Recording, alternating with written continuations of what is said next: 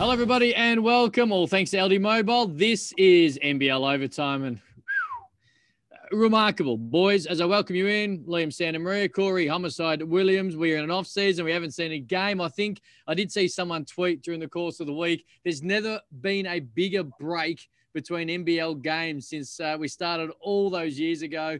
But there's still so much going on. It is remarkable. Liam, hello to you.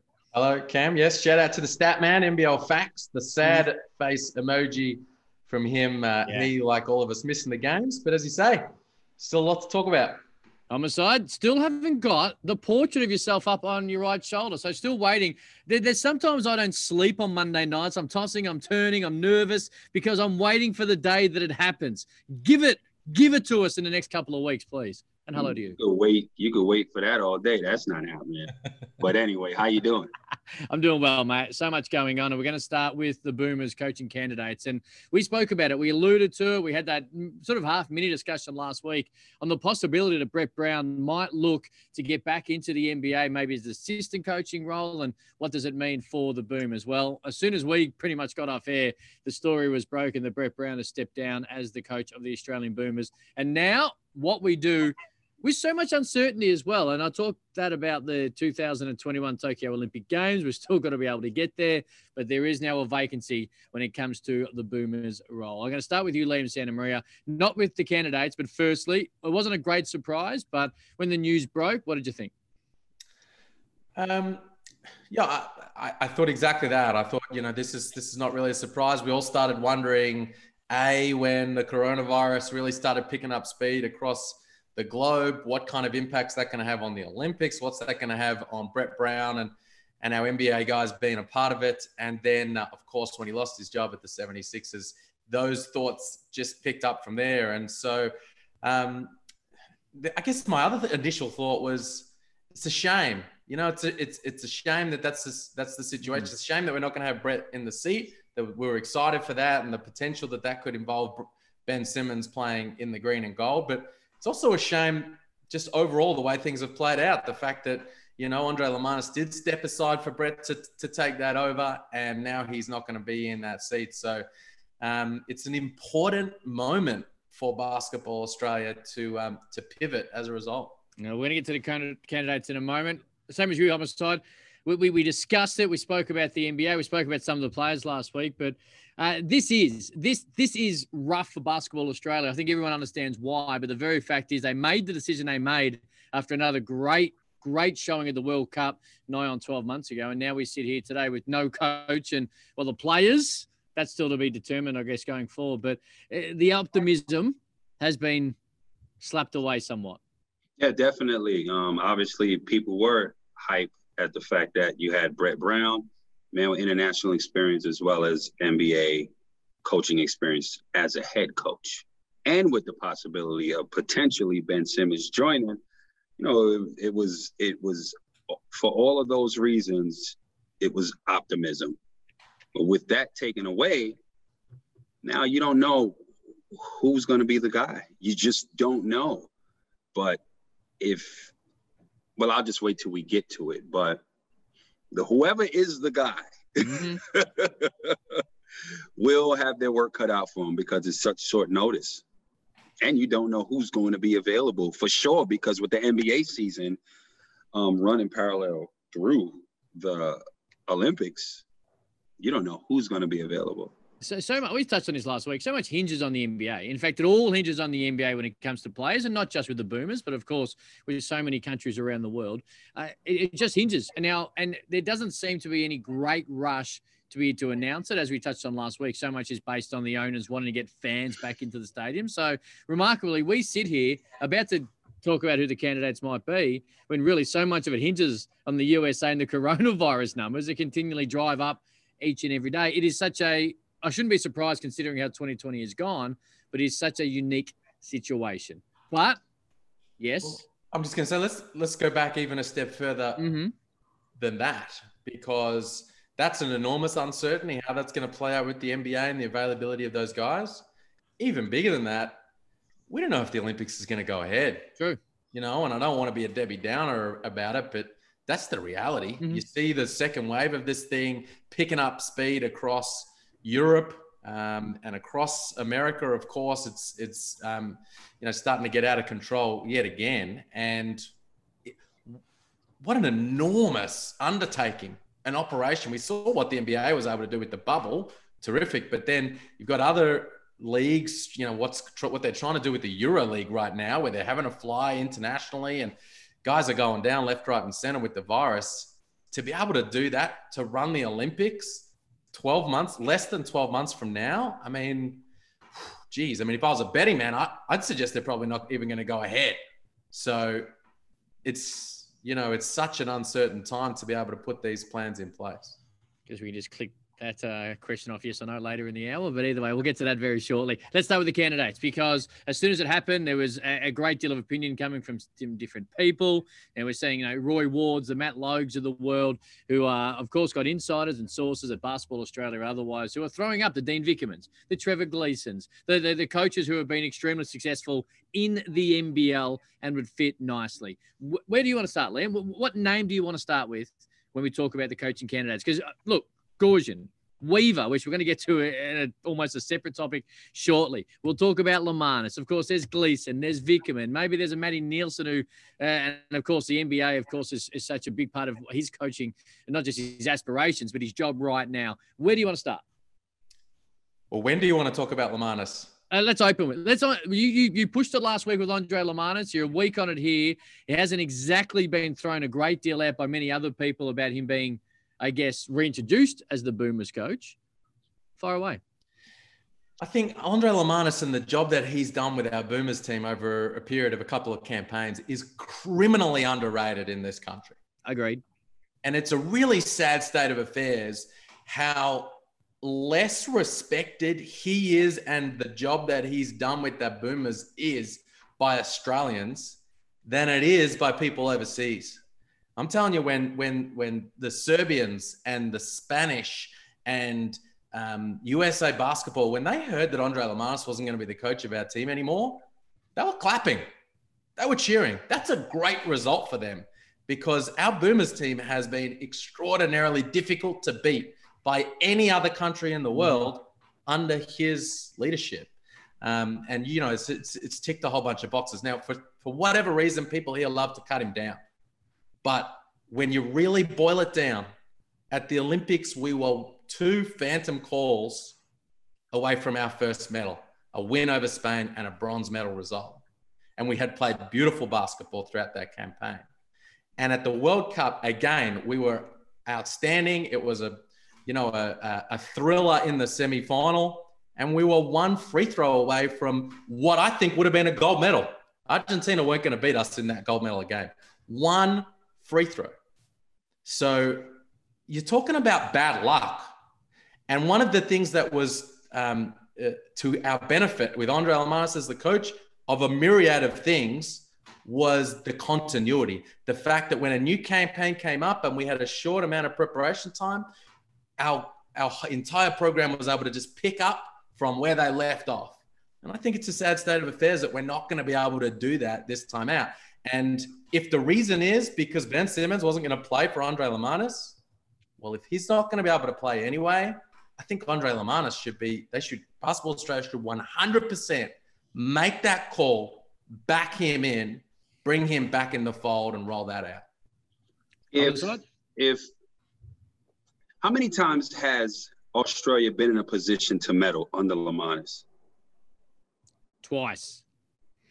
Well, I mean, yeah, plus 2014 and the the shot from well Preldžić. Yeah, I, I, well, they had opportunity. So is that three times or four times? I would say you. For, for I think the point you're about to make, you'd say 12. I'm just asking the question. I think you're talking about the Olympics and the recent World Cup. Go ahead. So, so two times you're saying they had a chance to medal, or three times? And how many times did they medal with those t- chances to? Why would you bring the coach back who hasn't done that and has had that chance to? This game is about wins and losses. If you had an opportunity to medal and you've had an opportunity three times to medal and you are 0 3, why would you bring that coach back? That's just all I'm saying. Me, I don't care who gets the coaching job. I really, I don't. But if I'm basing it off of results, getting close in a competition isn't it. That's me. That's just my my take. Yeah, but you know, I think that sometimes people in decision making positions, and I'm not saying this has happened with Basketball Australia. Mm-hmm. It's a complicated situation involving Ben Simmons and all those kinds of things. But I think people in decision making positions about coaches often throw the baby out with the bathwater with that kind of mentality. Now, if the New Zealand Breakers had done that early on with Andre Lemanis, they probably wouldn't have gone on to win three championships in a row under his leadership. New Zealand national team? No, the Breakers, NBL. The NBL. Now I'm talking. I'm just. I'm just giving you examples of. That's not an example. We're talking two different things. We're talking the world's best well, or domestic league. That's completely different. If you had opportunities to medal, several, and you don't, what are we doing here? Are we doing to just compete so other countries are saying, man, we, they're so hard to beat, or we're doing it to win? Yeah, but sometimes you need to, and look, we've had a horrendous run of bad luck. And you have to take, you have to look at it because life and the world, Corey, is not black and white. There's shades of gray all over the place. That's how you want to look at it. If you get three chances to medal and you don't, I'm getting a different coach. So uh, just just just on that, and, and I, I love the discussion. Uh, this happens, and you mentioned it, Liam. This happens all the time with coaches. Something that happens that is 100% not in their control. Now, majority of the game is, but you touch on the very fact is, had, had Mills made a foul shot, and I'm not diminishing Patty Mills because what a campaign he had. So this is not a shot at Patty Mills. If he makes that foul shot, they make the gold medal game. At least we get our first ever medal. Not one thing differently could Andre Lemanis have done. Not one thing differently. It is based purely on one foul shot. Now, misses happen. I understand that. But if the argument is that we didn't get a medal, and there are many, you're not the only one homicide who continues to push it. What happened then, in the French? What happened in the game against France when y'all was up 15? Well, they got they got beat. So we can't. I said medal, not gold yeah, medal. I, yeah. We had another chance two days later, and what happened? Well, so How this can is, you keep the same coach when these things happen? Well, hang on, but, but before you go any further, it depends on who you replace him with as well. Are you going to replace him with like? How do we hundred percent know that the person they are going to be replacing with is going to do a better job? Maybe he got the most you out of him already with another coach who now steps down. If he meddled, he's not going anywhere. That's the bottom line. I this is this is what I'm talking about though about shades of grey because Cam, I hear what you're saying, but mm-hmm. even that's not black and white because there's an argument to be made that one of the criticisms of, of the job that Andre did in that campaign was, and I was saying it on NBL overtime. I was sitting mm-hmm. at the desk saying you got to take some chances to play the rest of the roster because you know then you need to keep some fresh legs for, for down the stretch. Now who knows? Maybe if those rotations had been a little bit more like that over the course of time, maybe Patty has a little is a little less fatigued when he steps to that free throw line. So it's not as just as simple as that. But you, so as and a result, you have to look at the whole gamut of yep. things, and you have to recognize mm-hmm. we played beautiful basketball under Andre Lemanis. We became one of the most highly respected countries in the planet on the planet. Nobody wanted to play us and we were right there a couple of times. And sometimes in sport, you're right there a couple of times and you learn from that, you grow from that, and you break through. I am on the record, as we touched on 12 months ago, that I thought Andre Lemanis was the right guy. Guy, I will, I will say, and I'm a betting man, always gamble responsibly. I reckon it's a million to one that he gets this job. No, I agree. And I, and I, and I think, and I think, even if he doesn't get it, I think it's an indictment, as you touched on, that he's not in the conversation. And there's no way Basketball Australia flip, backflip, explain everything as to why they made a certain decision, and go back to the guy who did coach the team. It, it, and it's a million to one. And I'm not even saying 100% he should be without any other candidates. But the fact is, he's not in a conversation that every time I read something or talk to someone outside of you, Liam, no one else mentions Andre Lemanis. That is an indictment, as you touched on. But we do have to have a look at some of these other guys. Let's start with Brian Goorjian. He's done the job before. He's back in Australia. we'll start with you, Liam. Do you think? Like, is this a genuine possibility, or do you think, like, what are you thinking? Like, I, I don't know. Yeah. Like, I, I, I legitimately don't know. I don't, I, there's a question I want to ask that I'm going to say for yes or no, but it's around the term of how long you go and get a coach for. Like, do you say to Brian Goorjian, this is a four year gig, which, as we know, he can develop players and turn them into much better players? Or is this a six month gig and we see what happens in Tokyo? Is Brian Goorjian the guy who, who should be given another opportunity? I think Brian Goorjian will be the guy. I think Brian Goorjian is, uh, and what a fortunate position we're in that he's out of China, he's in the NBL, he's here, he's ready to go because he's an outstanding candidate. Mm-hmm. He's a terrific coach. I love him to bits and respect him very, very highly. So the fact that if it's not going to be Brett Brown, if they're not going to make that call back to Andre Lemanis, that guys like Brian Goorjian and you know Will Weaver, we'll talk about him. These other guys that we've got a lot of really good candidates, and Brian Goorjian sits right at the very top of that list for me. So that's a great result. As far as the term, I think the smart thing would be is you know what? Let's put it in place for this campaign. Sit down and talk about where we're all at from there. Oh, Homicide, closer to home. Okay. Weaver, Gleeson, Vickerman have all had a great deal of success. Gleeson and Vickerman with NBL championships recently, and we know how good Will Weaver is, although that's yet again another conversation we might have around the NBA in a, in a split second. But if you were looking at that, Gleeson, Vickerman, or Weaver, and your basketball Australia, which way are you leaning first? I'm going with Gleeson. Success? He runs the NBL. This is his league. This That's is, what I'm going with. You, you told me before, let's not talk about domestic ball when we're talking But about. we are talking game. about who's won in Australia. Who's won? Nobody. So if I'm going to get a new coach, I'm going to go with the one that had has had the most success consistently in this league, and that's Gleeson. Five championships. How can we argue that? We can't. But you just sat Will here Weaver- five minutes ago and said, "Don't talk to me said about the of domestic these league." three, out of these three coaches, he just said three coaches. He didn't say you're a guy. He said these three coaches. I did. So I'm basing it off of these three coaches. if I throw Lemanis in there, homicide, does that change your answer? Not at all. He's had a chance on the big stage and he's 0 for. I- Why do we keep pushing this? What if, what if he throws Gorgon into that mix? I mean, he that just your- said three. He he didn't say Gorgon. Well, I'm, Gorgian- I'm saying Gorgon. Gorgon. Liam's saying Gorgian. Cam said three. So Cam said three. Gorgon, we can never debate. Gorgon, Gorgon is the GOAT of Australian basketball. Instant respect he's earning off the rip. It's Gorgon. I can't come in here with no ego. I got to come in here correct. The biggest uh, boomer to the smallest. So that's the type of respect gorging, gorging, um, you got to come with.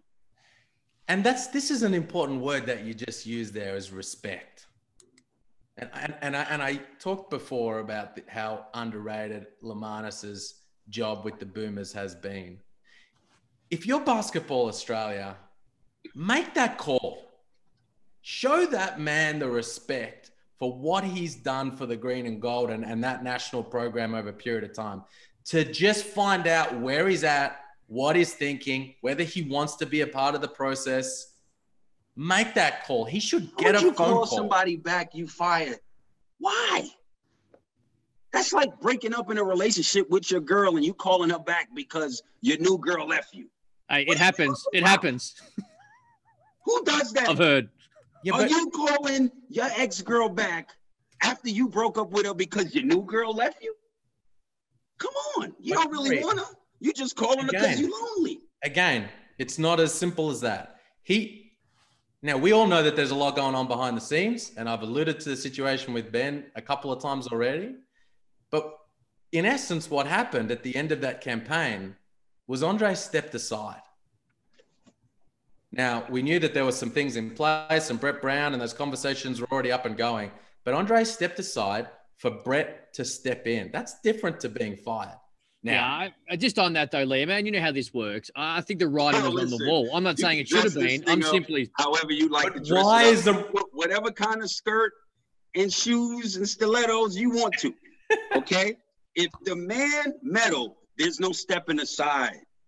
You know, maybe as great of a job as he done, okay, over the years. Remember, I ain't Ozzy. I ain't here. I'm not here.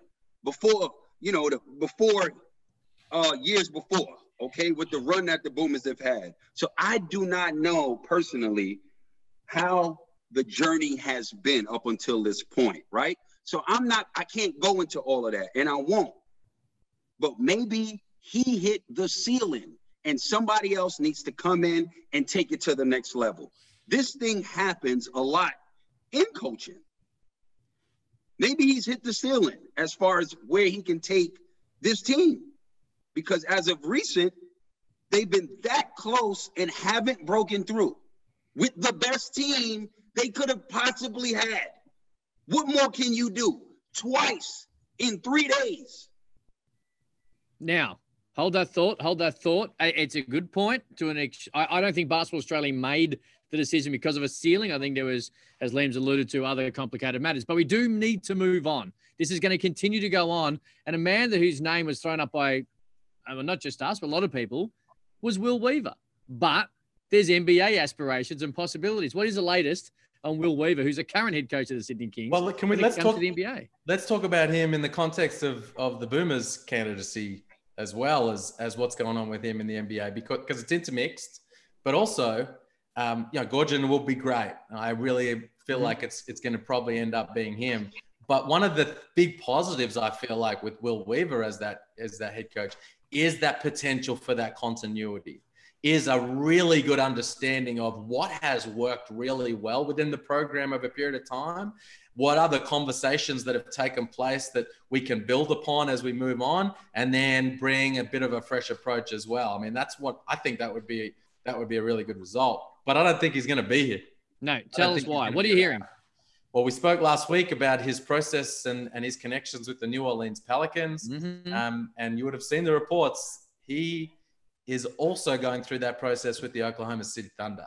It's my understanding that he is a number of interviews into that process with the Thunder, and as you can imagine, it's a very in-depth and complex process that they don't they don't leave any stones unturned in in finding their right guy. But you know, if geez, if you're Paul Smith, if you're Chris Pongrass at this point, I think it's very very likely that Will Weaver ends up with either a head coach or an associate head coach position in the NBA next season. And the Sydney Kings, as a result of it's very likely, from what I can tell, they're going to have to pivot in a different direction. So, are those meetings or conversations that he's having with the Thunder, is that the head coaching role, or is it all get intermingled in the fact that, hey, we want you in the organization?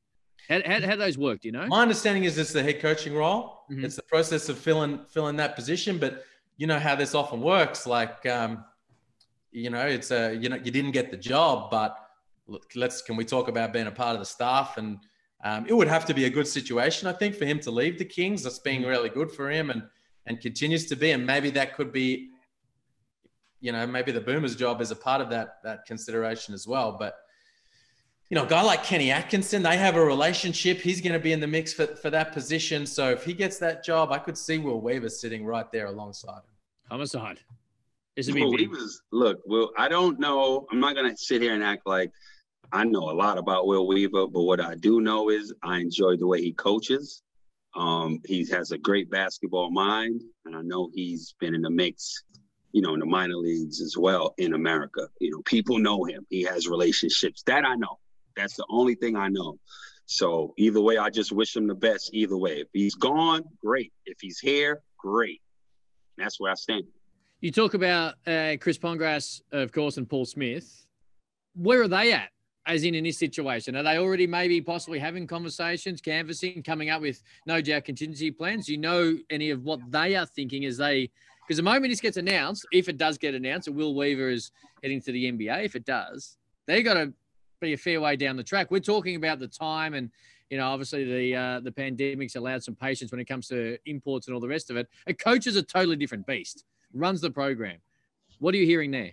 Well, I haven't spoken to those guys in mm-hmm. the last week or so, so I can't speak to any kind of insight in that regard. Um, it's a bit of a tricky situation for them because they were on it. They were and are on a great thing with Will. Yeah. You know, and putting together putting in place a, a process where they're going to be a contender year in year out under his leadership and and and with the resources that they're going to put in place. So for the potential for them to lose that after year one, um, they're like, well, we want, of course, we 100% want to support our guys to achieve great things. That's what we're all about. But in their heart of hearts, it's a it'll be it's a bummer to, to lose him if that's how it plays out. What they have is a is a ready to go replacement in Adam Forde. I mean, that guy's going to be a good head coach in this league, and he knows the system, and and he would be ready and willing to step up. Whether they just simply turn to him or not, or they open it up to other candidates, we, we would have to wait and see. And we're, we're being a little presumptuous to begin with, but he is right there, ready to go if necessary.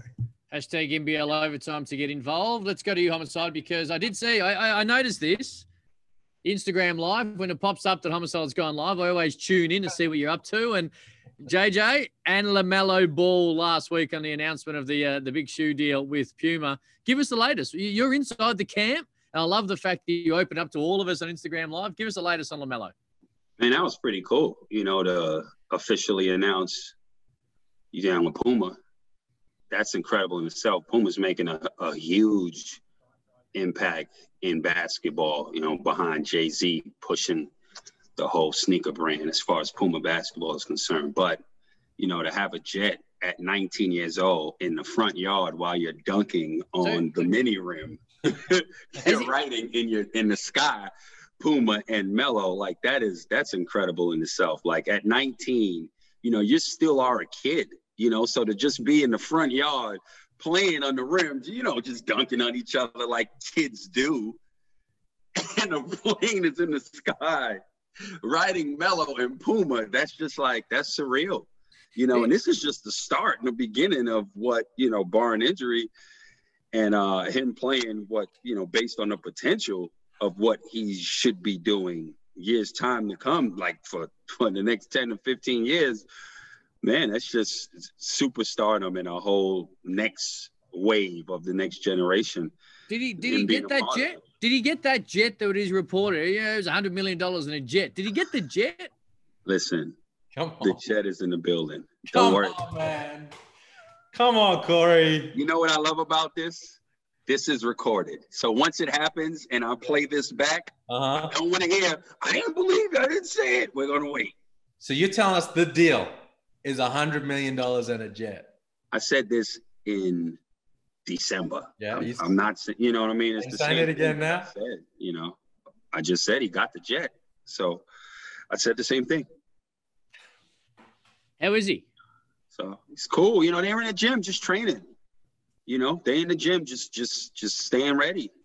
You know, whenever that draft is, I think it's the 18th. They push it back regardless of what. They've been staying ready. So that's it. It's an exciting time. Mm. You know, just think about it. It's an exciting time for the NBL. Mm-hmm. You know, to just be attached, you know, these kids, you know, I said this the other day to somebody, and I was just like, Melbourne, Australia has the most, we know, draft picks, number one. You know, all Aussies heading to the NBA. Now you have a young American kid that had to head to Australia to potentially become the number one pick. Like, how cool is that? He had to come through the NBL to get it done. So that's just a testament of, you know, the respect of the league on a global basis that, you know, they respected enough in his body of work. And another, and another thing, a lot of people questioned he only played 12 games, right? Mm-hmm. Kyrie Irving played eight games, I think, or maybe five games at Duke. Yep. think Nobody said a thing. So it's kind of like we can't really harp on the amount of games the kids play. Because Kyrie played single digits in college. Did, where did he go? Number one? yeah. Oh, okay. 11 games at Duke. Broke, was it, broke his toe, comes back for the tourney. You're right. Hey, it's it, this is big. It is big, isn't it, Liam? So exci- it's very, very exciting you know, like for to have a, a, guy who is highly likely, let's be honest, and our man here called it from day one. He did. Credit where that is due. Um, to be oh, don't give me no credit yet. Don't give me no credit, please. you know what? It didn't happen yet. It didn't happen yet. I don't want no credit. You know what? Let's give you your first layer of credit on that because whether he goes number one or not on the day, mm-hmm. he's the projected number one pick right now. And we're a couple of weeks. So he's going to go top three. And you called it the moment you saw him. And you didn't beat around the bush on it like Cam and I did. Like he's an mm-hmm. exciting prospect and he's going to go very high and people are sleeping. You said you've seen the number one pick. And if he goes one, two, or three, that's good enough for me. Now, you might get another extra layer if he actually, if it ends up landing in that spot. But credit where it's due. You called that from from day dot. And it's so exciting from the for the NBL. Yeah. You know, because this kid has come through the NBL and the Next Stars program, everything it's sold to that kid and his family and his yeah. representatives of what it could provide for him and what he could get out of it rang true and then some. That's not to take anything away from him and the hard work and his ability to take advantage of those opportunities, but it's that everything was there for him and um, as a result of you know playing in the NBL, the respect of the league. You're not projected to go number one, despite the numbers you put up. If people don't know and respect the competition you've gone up against, look at Giannis. Everyone was looking at that grainy footage, going, "This could look unbelievable," but who's he playing against? With Lamelo, they have an appreciation for the quality of the competition he was competing against and as a result, that kid's about to go one, two, or three, and it's enormous for the NBL. And you make a good point there, Liam, because when he got here, he was projected to be a second rounder. That, that that changed pretty quickly at the Blitz when our man threw headphones off and was saying and Instagram living and talking number one pick. And that's that's the big thing. He, he wasn't even a top 10. He wasn't a first rounder when he got here. He took on the NBL. Sure, he only played the 12 games, but when he got going, it was so fun to watch. And that, that's a big part of why I think so many people are excited. And you do deserve some of that small layer of respect Liam spoke about there. Now, while you went Instagram live, small layer, it's just a small layer, just a small with the ball, guys. We... When you went, you went Instagram live with the Ball family or, or JJ as well. I believe that our man Liam Santamaria might have touched base in, a, in a, a, bit more private setting. Although I do want to see you, Rod, and RJ on Instagram live sometime soon, Liam. But the Hampton because RJ Hampton continuing. If you if you read the draft boards, if you look at his social media, he's he's putting in the work and he's he's rocketing back up as well. What's he, the latest from the Hamptons? He is he is rising up up, up mock drafts. Um, and yeah, touch base with with Rod Hampton to get the insight on the work that he's been doing with Mike Miller and and um, you know the pre-draft process and the interviews with different teams. And yeah, they're really excited about where he's sitting right now, a couple of weeks out from the draft, because um, teams love a lot about him. They love a lot about him. Obviously, the big question mark coming into this process was the jump shot. And he's done seriously good work with Mike Miller in that regard and is reaping some benefits that teams are really um, excited and impressed by the, the improvement that he's shown. But really, what stands out with him in this process is his maturity. I mean, the kid is really impressive when you see, and we knew that from the day we first met him and we had him on the show. You listen to the way he speaks, and um, when you combine his maturity with his incredible natural athleticism, his work ethic, and his motor, you've got a really great prospect there of a guy that you can work with. And I think you know, this talking to people, talking to the Hamptons, and talking to you know people around NBA teams, I'll be shocked if he doesn't get picked in the lottery. And we know, I mean, we see guys like Tyler Herro and Devin Booker and Bam Adebayo. These guys that go at 13 and 14 and 12, you can often get great talent in that range. And, you know, anyone that has RJ Hampton right now in the late teens or the early 20s is sleeping on this kid because he's going to be a really good NBA player. And right now, I think, um, you know, a lot of teams are starting to recognize the potential that he has. Definitely, I I agree. And add on top of that, maturity. His parents, man, that kid is so grounded. His parents are awesome. We love Rod and we love, you know, his mom as well. And um, I think that uh, that's a big testament to how mature and grounded he is. They were both here, obviously, in Australia with them to support. And um, it was really good. Had a chance to meet them sat down and broke bread with them a couple of times, and like they are some really good down to earth people. And and that's the thing that was so awesome for me was that I harp on this because he graduated high school in three years. So technically, he played his senior year in the NBL. Who does that? How many kids do you know that play sport, graduate in three years, then go overseas for the fourth year? That's crazy in itself, man. So, you know, kudos to that yeah. in itself. This is not easy to do. The things these kids, these are kids. What they are asked to do or challenging themselves to do, go to another country, play against grown men, away from friends and family, you know, away from their comfort zone. That's not easy to do. Putting themselves on a chopping block to potentially get exposed and lose all stock and leverage. That takes balls, man. That takes heart and courage. Mm. So I, I, got I got nothing but respect for them, man, because that is not easy. Yeah, and what you're talking about there, I think also it speaks to speaks to who he is on and off the floor. You know, his his intelligence. We talk about his maturity, but his intelligence. He's a he's a smart kid who, like RJ and LaMelo, had very different situations that they were working within in the NBL last season.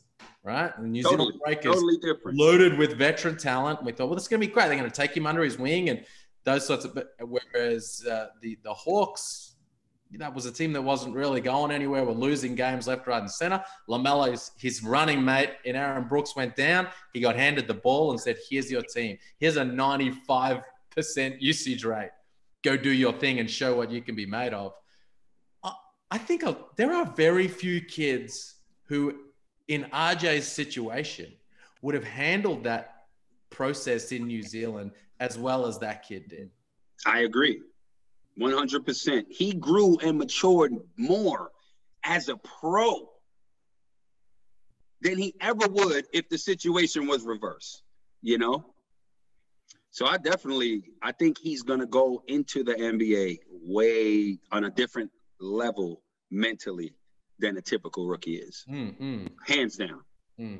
A little closer to home as well. I see Olgun reporting for ESPN today that uh, Kouat getting a fair bit of interest, Liam. That's the report that he's had a whole bunch of double figure talk to double figure NBA teams, and um, there's some hope that he might get his name called out in the in the late second round. And we've spoken on this show how disappointing this offseason has been for Kouat or for us, for him. You know, the inability to go over and be a part of the the uh, the pre-draft process, really show what he could do during that process, and then after the draft, go ahead and do his thing in summer league. Hasn't had that opportunity at all, but you know he's got a switched on agent, and they've been making sure that they've been putting his name out there. The kid would have won Rookie of the Year had he stayed on the floor, despite what LaMelo was able to do in those 12 games. Now a lot of that would have been the amount of time he was out there, but he had himself a very impressive rookie season that um, you know, we've got to make sure doesn't get forgotten. And um, great to see him still in that mix.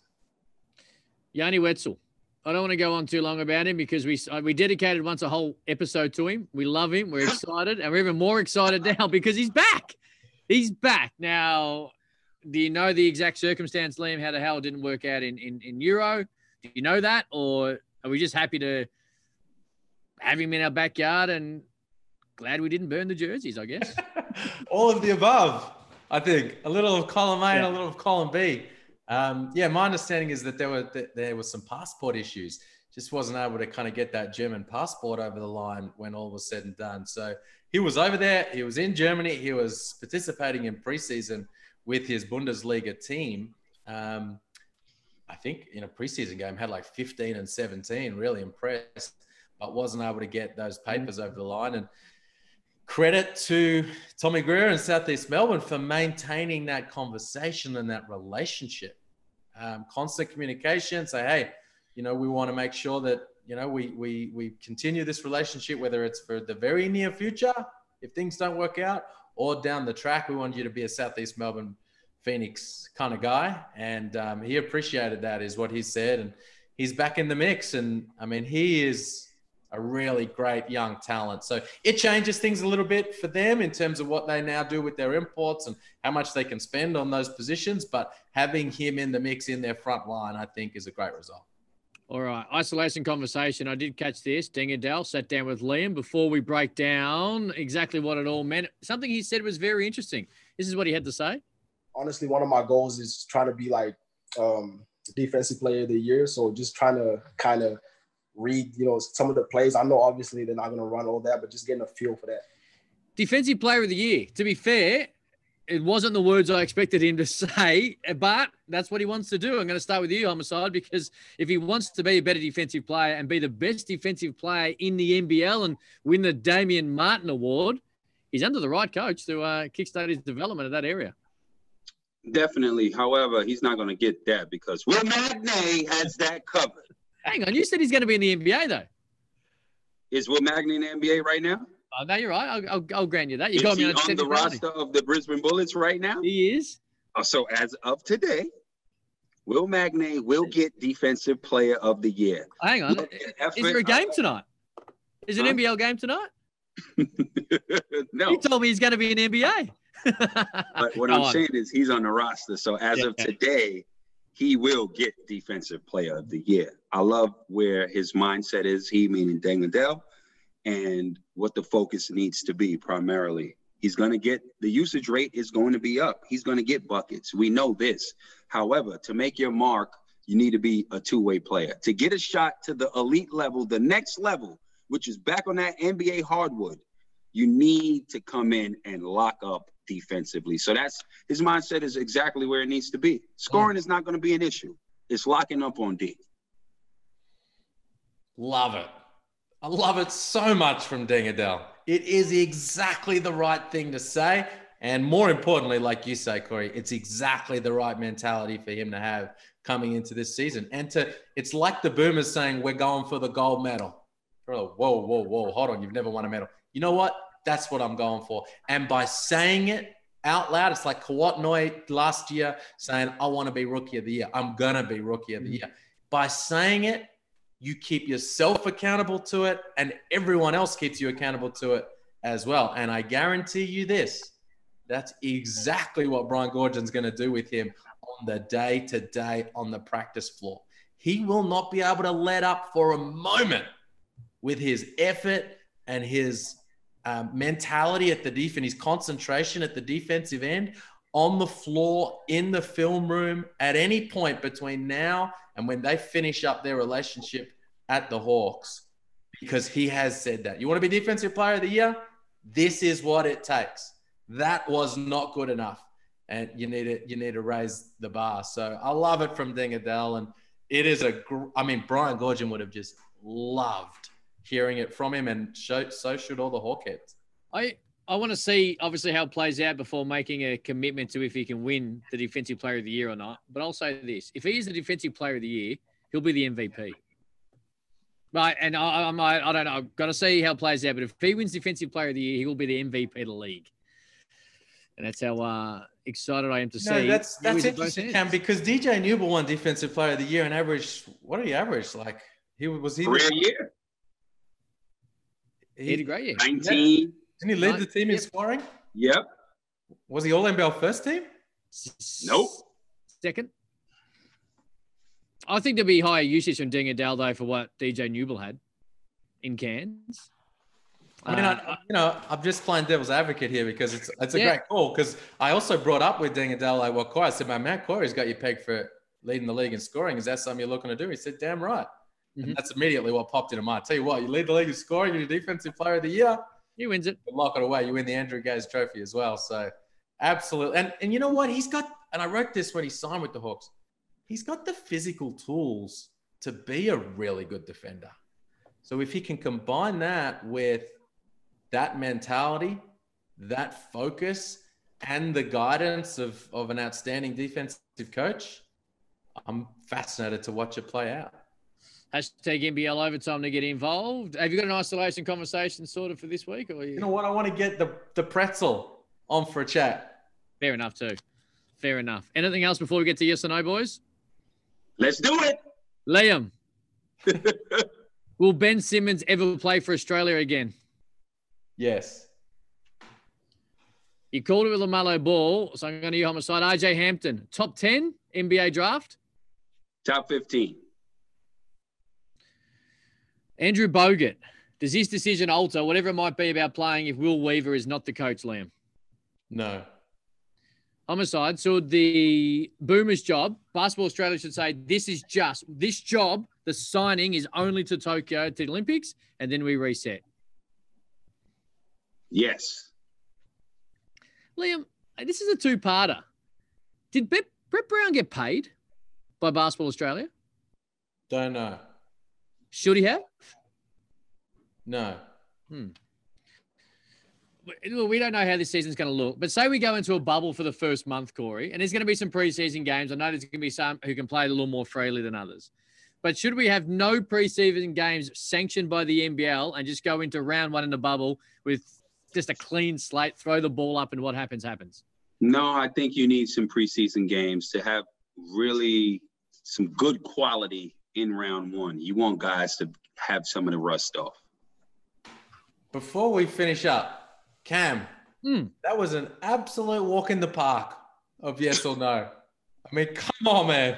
Well, to And be can fair, I also point out this is my favorite moment of every every NBL overtime because the graphic. I don't know whether I'm pointing in the right direction this way or that way, yeah, but you look about 80 in in the graphic just quietly. You don't like the graphic? I love the graphic. It's terrific. I'm about 80. I feel about 80. Homicide and I worked out together last week. I nearly died. Um, a little more heat than that, Cam. no, I'm gonna. I'm, no, there's a rhyme to the reasoning of what I've just asked on a couple of questions. Okay. You because there's a couple of things that I ask that pop up a little down the future that I have in my back pocket that essentially I'm then able to whip out when I Go need to to whip it. out and keep you all to account. Yeah, but you you've actually got very little guts in that regard because you've got some things like that that you should be whipping out, and you aren't, and you aren't, and you haven't. You know exactly what I'm talking about. I'm, I'm a changed man. there is there is something on yes or no that happened last year that was sent to me during the course of the week.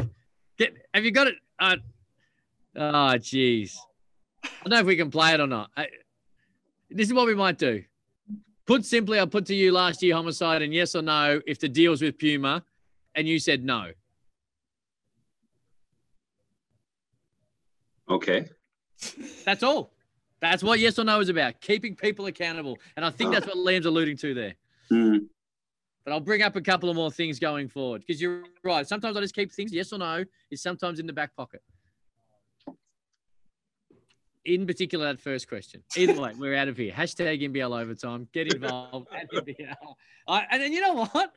I brought a lot of heat to a yes or no last year, and then I got backlash behind the scenes for not giving heads up. So Come I'm on, just trying man. to find the right balance. You you and Ah. you're struggling. You know what you've done now? Honestly, you've let the lion out of the cage. Good luck for next Tuesday. That's all I'm going to say. All thanks to LD Mobile. I'm leaving. I'm out of here. Later. Peace.